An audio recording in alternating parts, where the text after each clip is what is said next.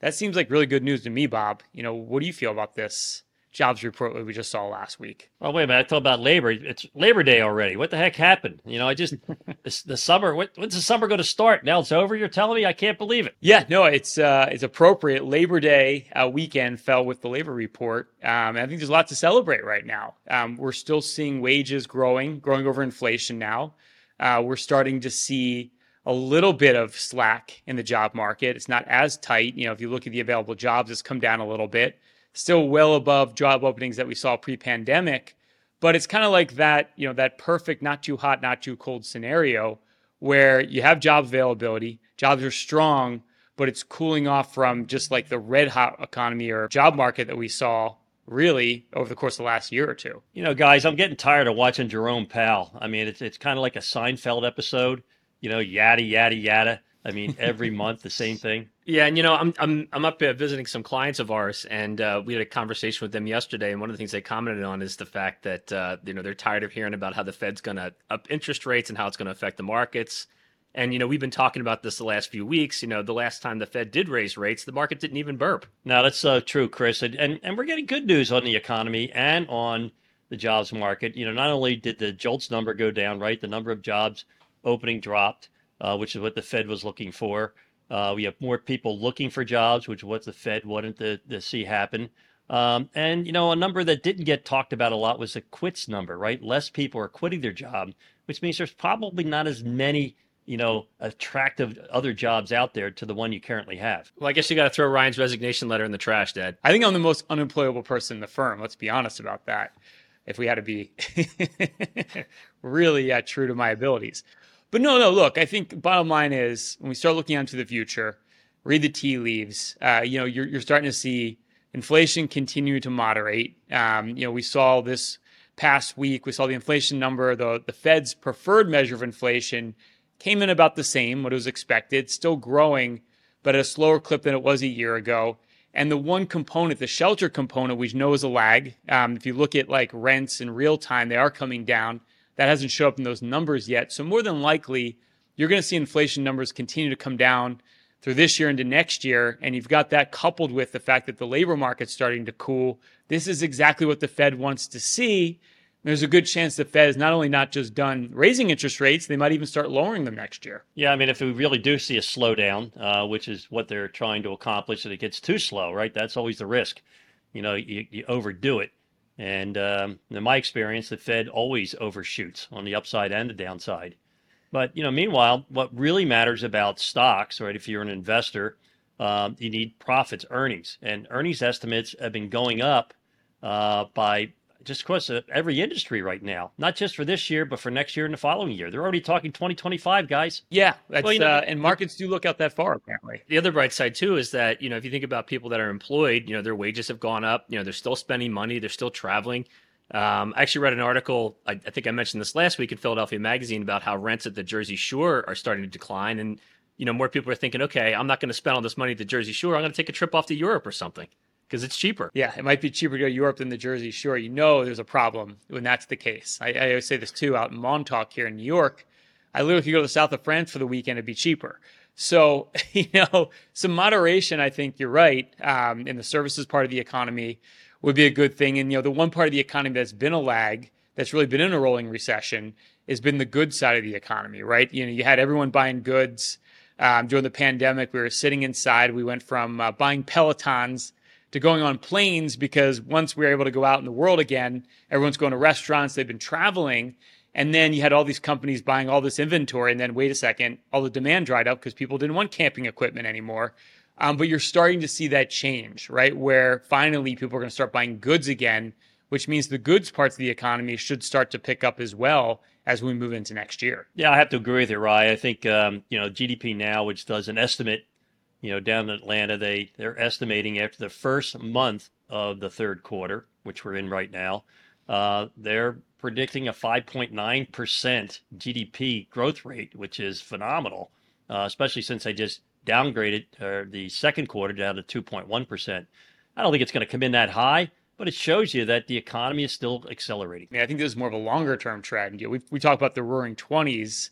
Um, you know, forget people talking about a recession. We're talking about literally economic uh, acceleration and growth is productivity, right? We're starting to see productivity come back. People are actually going back to offices again.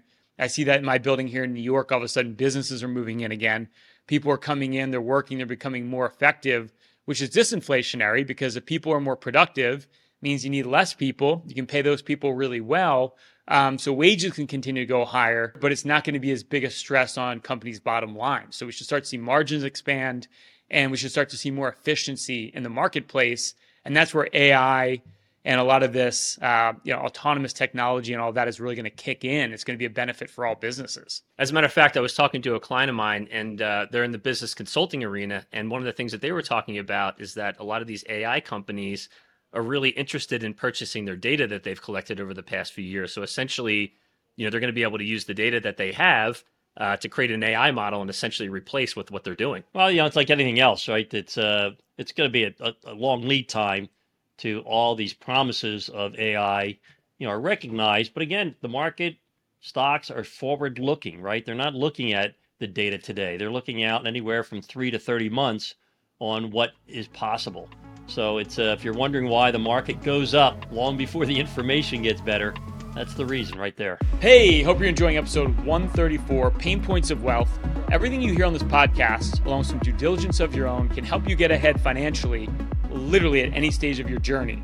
But if you saved over a million dollars and you want a more hands on approach with your financial independence plan, Bob, Chris, and I will run for you our total financial master plan. We'll do that with no obligation or cost. It's a full holistic review we literally look at everything. There's no firm out there that will do this work up front.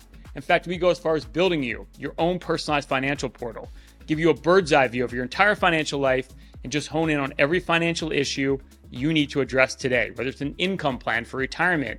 How should you draw from your portfolios when that paycheck stops? How do you take Social Security? There are lots of ways to take it. One right way for you. How do you factor in inflation? Your costs are going to double over the next 20 years. You need a dynamic income plan we'll put that together for you. We're going to look at diversification. Has your portfolio been like a yo yo the last two years as markets have been all over the place, very volatile? Or have you been sitting in cash, paralysis by analysis? We're going to put together a full investment game plan, tie it to your goals, show you how to grow your wealth, but most importantly, protect it over the rest of your life. And we're going to look at fees and taxes. Wall Street loves to sell you high cost, fee laden products, whether it's an annuity, mutual fund, brokerage products, structured products We'll do a deep dive of every investment you own, show you how to reduce the cost and optimize your portfolio for taxes. It's not what you make, it's what you take. Simply go to www.paynecm.com slash financial plan if you've saved over a million dollars for your financial independence plan to see if you qualify for a free financial review.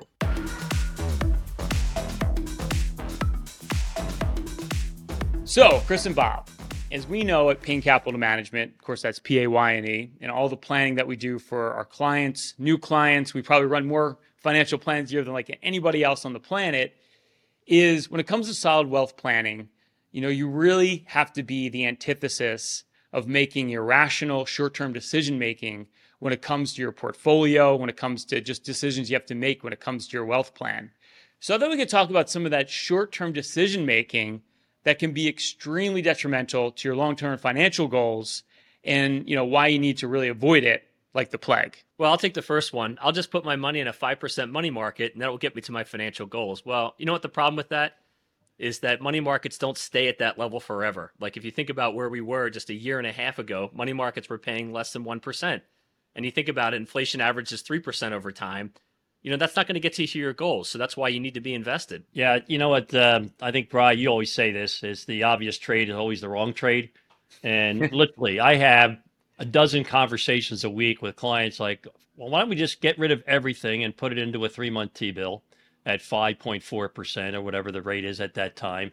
Or you know hey it's a mega tech stocks that are doing all the uh, getting all the return. Why don't we just get rid of everything and put it into the magnificent seven?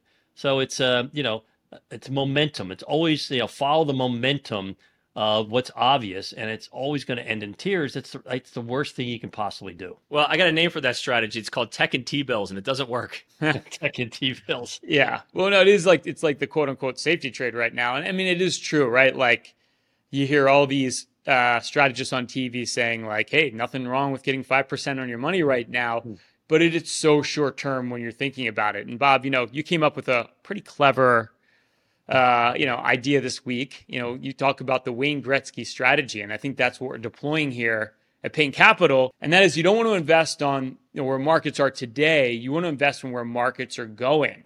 And you know, we talked about this in the first segment. Say, look, inflation's coming down. There's a good chance the Fed is going to lower interest rates next year. So next year, all of a sudden, that five percent money market fund could be paying three. Meanwhile, right now, you could be locking into to longer term bonds you can be getting into the market while valuations are relatively cheap. You know, people are missing the boat right now and they're thinking too short term because 5% for one year is not going to get you to your retirement goals over 20, 30 years. You know, you would think it would be easy, guy, because it's really just common sense, right? Let's just take electronic electric vehicles, right? EVs are the future. Um, they're predicting how many will be out on the road years from now. But the fact of the matter is, you know, you need to have an infrastructure, right, to support that. Um, so, you know, why invest in companies that sell EVs, that sell at these astronomical PE ratios, when you can invest in infrastructure companies, companies that are going to have to build out, you know, the infrastructure in order to support the future? I mean, it's so simple, and those stocks are so cheap but you know it's not sexy right? So when you're looking at your long-term plan use common sense. Yeah i, think it's just hard uh, because everything is in the now right? When you watch the media uh, whatever's going on, you, it gets very emotional. Investing is very emotional. It's hard to see like what things are going to look like in 12 months from now, and odds are they're going to be a lot different than they are right now. And I think that's the biggest mistake that investors make. You know, they're, they're at the whim of what their emotions uh, are telling them, as opposed to the pragmatic, rational version of what things can look like. And that's why you've got to tie all your investments back to your goals. That's the only thing that keeps you invested. If not, you're just going to be on a whim. I'm going to get out of the market. I'm going to get in the market.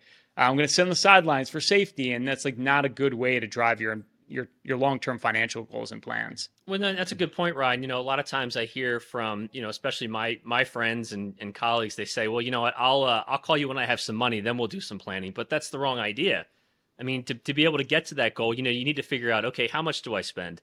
You know how much do i how much do i save every year to be able to reach that point to that i can be financially independent at some point? And that's why you know it's so important to lay all that out in a long-term financial plan. Well that's the beauty about having a long-term plan is because we can give some guarantees right? If you're going to invest for the long haul and it, based on your plan i guarantee you're going to live it through a recession. I guarantee you're going to go through a market that declines 40 to 50 percent and it's, you know, once you have a long term view and you have a planning based view in terms of how you invest your money and how you save your money, it becomes pretty simple, right? Because then, you know, when you look at this volatility, which is the price of becoming wealthy, um, you know, you, you're willing to pay that price because you know it was coming, right? You you embrace it as opposed to fearing it. Yeah, and that's a great irony of investing. Volatility is actually your friend, right? It actually gives you opportunity, and it's always like really positioned as a negative.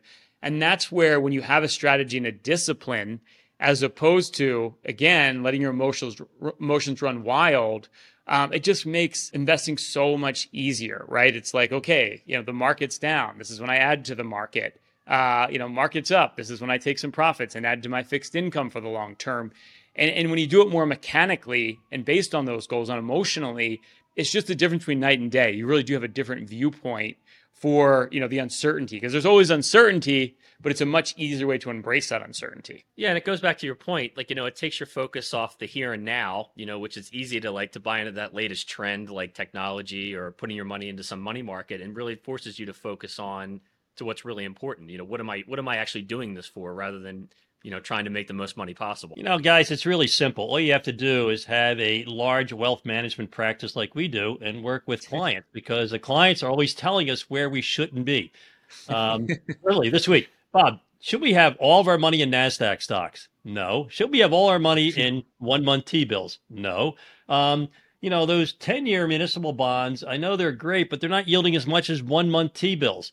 So it's you know, it's just it's so difficult, right? When you're bombarded with this message of the here and now, um, not to get caught up in the momentum of what's going on, because you know when you get in on the momentum, you get in on the stampede, you end up getting yeah. trampled, right? You don't end up succeeding. Yeah. And so the whole idea is think long term. Yeah, I think that the simple way to look at it is things are going to change, and they're going to change unexpectedly, right? So we focus so much time on like what's going to happen next, hmm. but most of us we don't get it right. so, I, I think you just have to be embrace the fact that things are going to change, and you got to build a portfolio for retirement that no matter what happens, you have something in your portfolio that will work right? Instead of the all or none strategy, just make sure you've got every basis covered because we don't really know how things are going to play out. We have an idea about how what we think is going to play out, but usually it's going to be a surprise.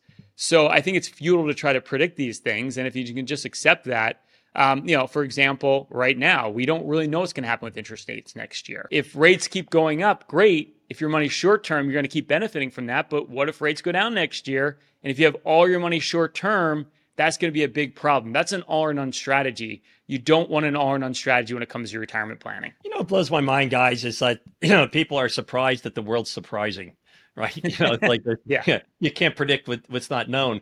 I mean, just take Payne Capital Management, right? We opened the firm, what, 15 years ago, 16 years ago, you know, right into the teeth of the Great Recession, the financial crisis.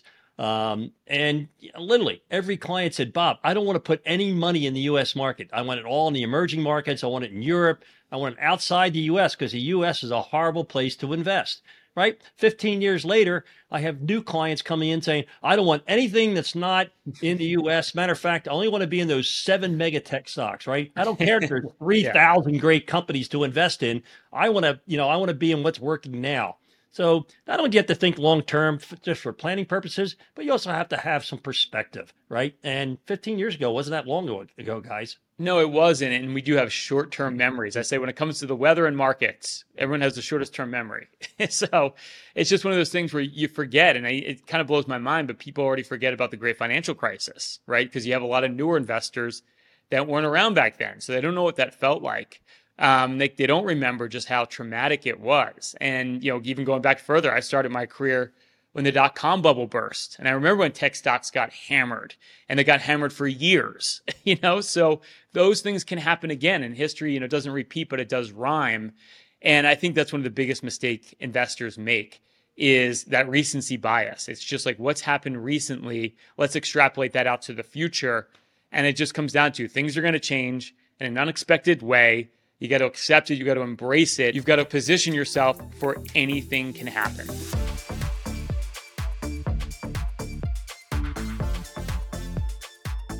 All right, it's the hidden facts of finance, random financial facts that may surprise you or even shock you.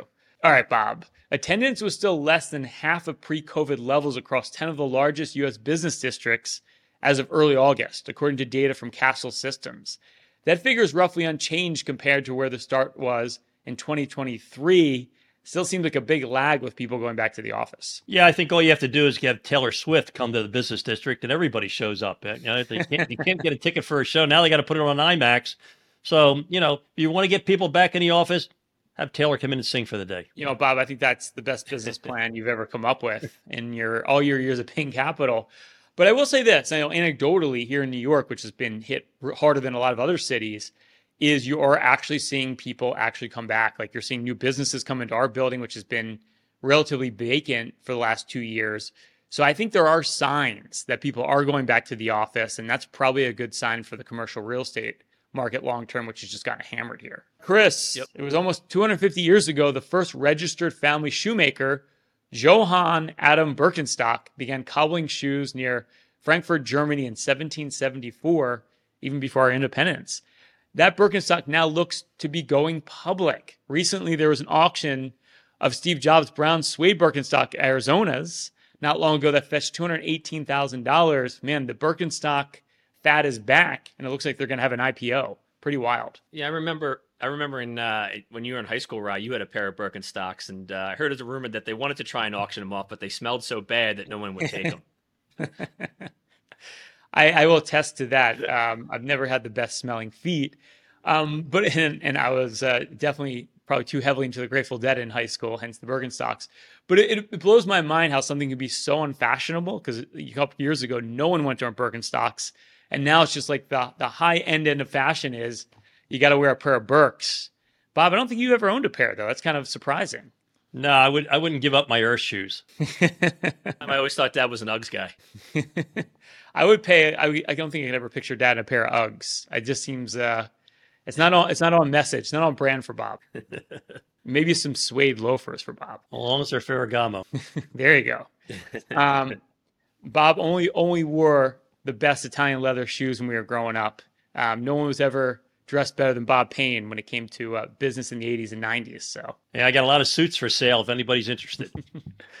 all right, gentlemen, what another great episode of Payne Points of Wealth, episode 134. If you love our podcast, of course you love it. Please give us a five star rating on iTunes. Leave a comment there. Let everyone else know how great we are.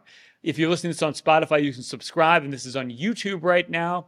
You can like this episode. You can subscribe to our channel. Click the notification bell to be updated of all our new content. That's it for this week's Payne Points of Wealth. Stay tuned and keep an open mind.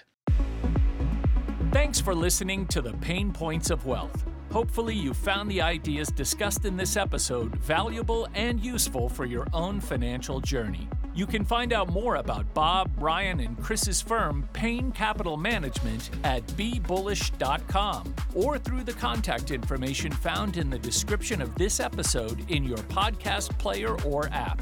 Join us next week for another episode of The Payne Points of Wealth, brought to you by Payne Capital Management. Information provided on today's show is provided for informational purposes only and does not constitute investment, tax, or legal advice. Investment is obtained from sources that are deemed to be reliable, but their accuracy and completeness cannot be guaranteed.